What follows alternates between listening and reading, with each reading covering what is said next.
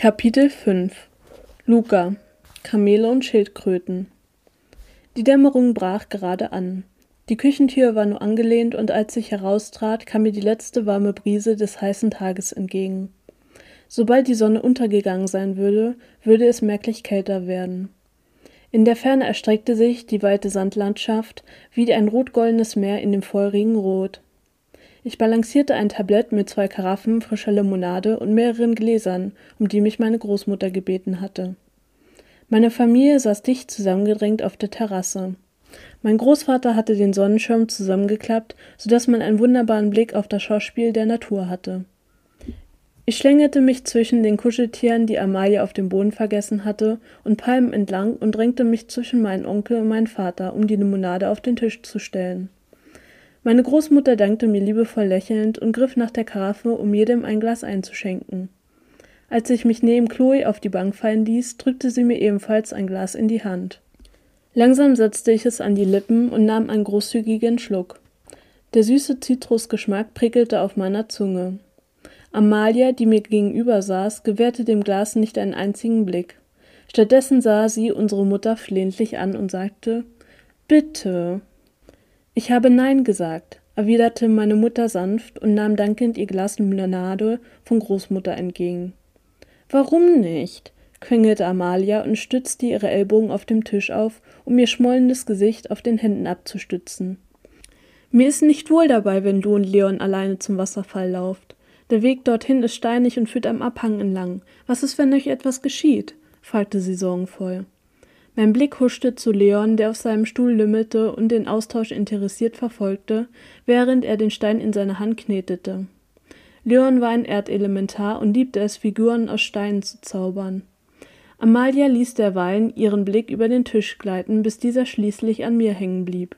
Ihre Augen leuchteten auf und ich verschuckte mich an meiner Limonade. Die Kohlensäure brannte in meiner Kehle. Das Glitzern in ihren Augen konnte überhaupt nichts Gutes bedeuten. Luca kann doch mitkommen, schlug sie freudig vor. Ähm, sagte ich und überlegte, wie ich am besten aus diesem Chaos herauskam. Den Tag mit zwei Grundschulkindern zu verbringen, stand nicht unbedingt auf meiner Wunschliste. Amalia wandte sich zu mir und sah mich mit großen, runden Augen bittend an. Ich spürte, wie der Widerstand in mir dahinschmolz wie Schokolade in der Sonne. Na gut, seufzte ich. Auf Amalias Gesicht schlich sich ein zufriedenes Grinsen, während meine Mutter noch immer Zweifel zu haben schien. Sie wandte sich an meinen Vater, der sich mitten in einer Unterhaltung mit David befand. Meine Mutter berührte ihn an der Schulter, um seine Aufmerksamkeit auf sich zu ziehen. Seine blauen Augen huschten zu ihr. Amalia und Leon wollen zum Wasserfall. Was sagst du dazu? fragte sie ihn auffordernd. Luca kommt auch mit, rief Amalia dazwischen, bevor mein Vater die Gelegenheit hatte zu antworten. Die Augen meines Vaters richteten sich auf mich. Sofort fühlte ich mich unwohl in meiner Haut, als befand ich mich in einer Prüfung, für die ich nicht gelernt hatte. Meine Schultern spannten sich an. Bitte, Papa, bettelte Amalia, als Vater nicht antwortete. Er tauschte einen Blick mit seinem Bruder, der sich räusperte und sagte Ich denke, dass Luke auf sie aufpassen kann. Es ist nicht weit und bisher hat es keine Vorkommnisse gegeben. Dabei warf er meinem Vater einen bedeutungsvollen Blick zu, bevor er sich seinem Sohn zuwandte. Du kannst mitgehen, sei aber vorsichtig, mahnte er Leon. Dieser nickte eifrig. Mein Vater seufzte und sah meine Mutter an. Es wird schon nichts geschehen, sprach er leise zu ihr. Ich spitzte die Ohren, um ihn dennoch zu verstehen. Die letzten Vorkommnisse liegen schon eine Weile zurück. Außerdem gehen sie nach einem Muster vor. Sie fokussieren sich auf Gruppen, nicht auf Einzelpersonen. Er beugte sich wieder zurück und meine Mutter sah nicht vollkommen beruhigt aus, gab dann aber Amalias Flehen nach. Wir durften gehen. Es war eine kurze Nacht. Schon bei Sonnenaufgang stand Amalia an meinem Bett mit einer Energie wie ein Weihnachtself auf Drogen. Sie zog mich aus den Federn und schickte mich ins Bad. Dann hüpfte sie die Treppe runter, wo uns Leon bereits gehend erwartete, während ich ihr wankend folgte. Zu meiner Überraschung war die Küche nicht wie ausgestorben. Chloe saß mit angezogenen Knien auf einem der Stühle. Eine qualmende Tasse stand vor ihr und sie blickte gedankenverloren auf den kargen Garten. Als wir hereinkamen, Amalie hüpfte, ich schlürfte, sah sie auf. Wir gehen zum Wasserfall und machen ein Picknick, verkündete Amalie aufgeregt. Ich ließ mich auf den Stuhl neben Chloe fallen und meinen Kopf auf die Tischplatte sinken. Chloe hingegen sah auf. Kann ich mitkommen? fragte sie. Amalia sah sie kritisch an und warf dann Leon einen Blick zu. Der saß jedoch mit geschlossenen Augen auf dem kleinen Hocker neben der Tür und schien Chloes Frage gar nicht mitbekommen zu haben. Amalia wandte sich wieder Chloe zu. Na gut, du darfst mitkommen, meinte der kleine Zwerg gönnerhaft. Chloe lächelte, stand auf und wuschelte Amalia im Vorbeigehen durch die Haare. Ich gehe mir kurz noch was anderes anziehen, bin gleich wieder da, sagte sie und verschwand im Flur. Während wir auf Chloe warteten, packten wir die von Großmutter vorbereiteten Speisen in einen Rucksack und noch drei Wasserflaschen dazu. Als Chloe wieder runterkam, machten wir uns auf. Es war ein schöner Tag für einen Ausflug zum Wasserfall. Obwohl, wenn man es genau betrachtete, war vermutlich jeder Tag dafür geeignet. Der Weg, der zum Wasserfall führte, schlängelte sich einmal durch die Büsche hindurch. Es handelte sich um eine kleine Oase, bei der sich nie jemals irgendwelche Menschen befinden zu schienen. Eigentlich seltsam. Sie war nicht allzu weit von der Stadt entfernt und für Touristen bestimmt durchaus einen Besuch wert. Aber mich sollte es nicht stören. Amalia und Leon benahmen sich ausnahmsweise vorbildlich. Beide blieben auf dem Weg, liefen nicht zu dicht an den Abgrund und jagten auch nicht irgendwelchen Tieren hinterher. Kein Geschrei, kein Geheule. Bis jetzt also ein richtig guter Tag. Am See angekommen, stürmten Amalia und Leon auch schon los. Amalia kreischte laut auf, als das Wasser ihre Füße berührte, lachte jedoch gleich wieder, als Leon wie ein Frosch ins Wasser hüpfte. Ich setzte mich auf einen der Steine, der im langen Schatten der Bäume stand, und behielt die beiden im Auge. Man konnte ja nie wissen, wann einer von beiden spontan beschloss, sich zu ertränken.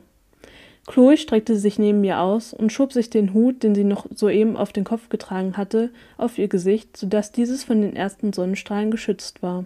Es war immer wieder schön, wie gut die Arbeitsteilung bei uns funktionierte. Ich schaute den beiden eine Weile beim Herumtollen zu und hing meinen Gedanken nach. Es war bereits brütend heiß und die Sonne stieg immer weiter dem Zenit entgegen. Plötzlich katapultierte mich ein Schrei wieder zurück in die Gegenwart. Der Stein hat sich bewegt, rief Amalia und sprang nach hinten. Leon näherte sich vorsichtig und reckte seinen Hals. Nun sprang auch er einen Satz zurück. Dem Stein wächst ein Hals, brüllte er laut. Rette uns, rief Amalia mir zu und winkte mich heran. Ich warf einen Blick auf Chloe, die von dem allen nichts mitbekommen zu schien. Vermutlich tat sie einfach nur so. Nie im Leben konnte sie so einen Lärm ignorieren. Seufzend erhob ich mich und wartete in das Wasser. Da ist es, sagte Amalia und zeigte auf einen verschwommenen braunen Fleck, als ich bei den beiden ankam. Ich ging in die Knie und sah mir den vermeintlichen Stein genauer an. Aus einer Spalte am länglichen Ende schaute ein kleiner Kopf heraus. Und was ist es? fragte sie und spielte mir über die Schulter. Es handelte sich gar nicht um einen Stein, sondern um einen Panzer einer, es ist eine Schildkröte, sagte ich und richtete mich wieder auf. Nun beugten sich Leon und Amalia über die Schildkröte. Lasst bloß die arme Schildkröte in Ruhe, rief Chloe vom Felsen her. Leon zog die Hand, die er bereits ausgestreckt hatte, wieder zurück. Ich wartete wieder zurück zum Ufer und ließ mich tropfnass auf den Stein sinken. Chloe sah mich vorwurfsvoll an, als einige Tropfen sie erwischten. Ich hätte mich trocknen können, aber ich genoss das kühlende Nass auf meiner Haut. Chloe hatte ihren Hut wieder auf ihrem Kopf platziert und beobachtete nun Leon und Amalia. Wie kommt denn eine Schildkröte hierher? Hier ist doch gar kein Zugang zum Meer, fragte sie mit gerunzelter Stirn. Ich zuckte mit den Schultern. Keine Ahnung, meinte ich und ließ mich auf den Rücken fallen. Ich musste wohl weggedämmert sein, denn als ich erwachte, stand die Sonne im Zenit am Himmel und brannte heiß auf mich herunter. Meine Kleidung war mittlerweile vollkommen getrocknet, auch ohne mein Zutun. Chloe saß nicht mehr neben mir, sondern hatte sich im Schatten der Dattelpalmen am Strand niedergelassen. Neben ihr stand der offene Rucksack und etwas Essen war quer über die Decke verteilt. Amalia und Leon waren nicht mehr im Wasser, aber ich hörte ihre Stimmen aus dem kleinen Wald kommen. Ich schlenderte zu Chloe und ließ mich neben ihr auf die Decke fallen. Hungrig griff ich nach einem der Sandwiches, die aus dem Rucksack ragten, und biss herzhaft hinein. Wie alles, was Großmutter zauberte, waren sie perfekt. Der Hummus war cremig und zerging auf der Zunge, der Salat knackig und die Falafel knusprig. Innerhalb kürzester Zeit hatte ich mein erstes Sandwich aufgegessen und griff auch schon nach dem nächsten, als ich einen Schrei hörte. Alles in Ordnung? rief Chloe fragend in den Wald hinein. Wir erhielten keine Antwort, nur ein lautes Kichern, das von Amalia stammte. Chloe verdrehte die Augen und griff nach ihrem Buch. Am Nachmittag hatten wir schließlich keine Lust mehr. Die Sonne war immer weiter gewandert, so dass wir mehrfach den Platz wechseln mussten, um im Schatten zu bleiben. Ein paar Mal war ich im Wasser gewesen, aber mir gelang es beim besten Willen nicht, mich noch länger zu beschäftigen. Wie Kinder es schafften, stundenlang nur mit einer Sache zu spielen, war mir wahrlich ein Rätsel. Chloe packte die Sachen zusammen, so dass mir die ehrwürdige Aufgabe zukam, Amalia und Leon zu holen. Amalia kam nach kurzem Widerspruch, während Leon auf einen Felsvorsprung kletterte, der in Form einer Klippe über dem Wasserfall herausragte. Chloe bedeutete mir, ihn zu holen, und ich kletterte zu Leon auf den Felsen. Leon, komm jetzt, sagte ich und versuchte nicht allzu genervt zu klingen. Nein, ich will noch hier bleiben, meinte er schmollend. Wir wollen jetzt aber los, erwiderte ich und konnte den gereizten Unterton nicht ganz unterdrücken. Leon schüttelte trotzig den Kopf und stampfte auf den Boden. So stark, dass sich ein Riss in dem Stein zog. Ein lautes Knirschen ertönte. Stein auf Stein schabte gegeneinander. Dann, mit einem Geräusch wie ein Donnerschlag, löste sich der Stein und platschte mitten in das Wasserbecken. Leon war rechtzeitig mit einem großen Sprung nach hinten ausgewichen und hatte die Augen erschrocken aufgerissen. Nein, die Schildkröte, schrie Amalia erbost. Leon, komm von der Kante weg, forderte Chloe Leon mit erstaunlich ruhiger und sanfter Stimme auf. Leon bewegte sich nicht von der Stelle. Er schien wie versteinert zu sein.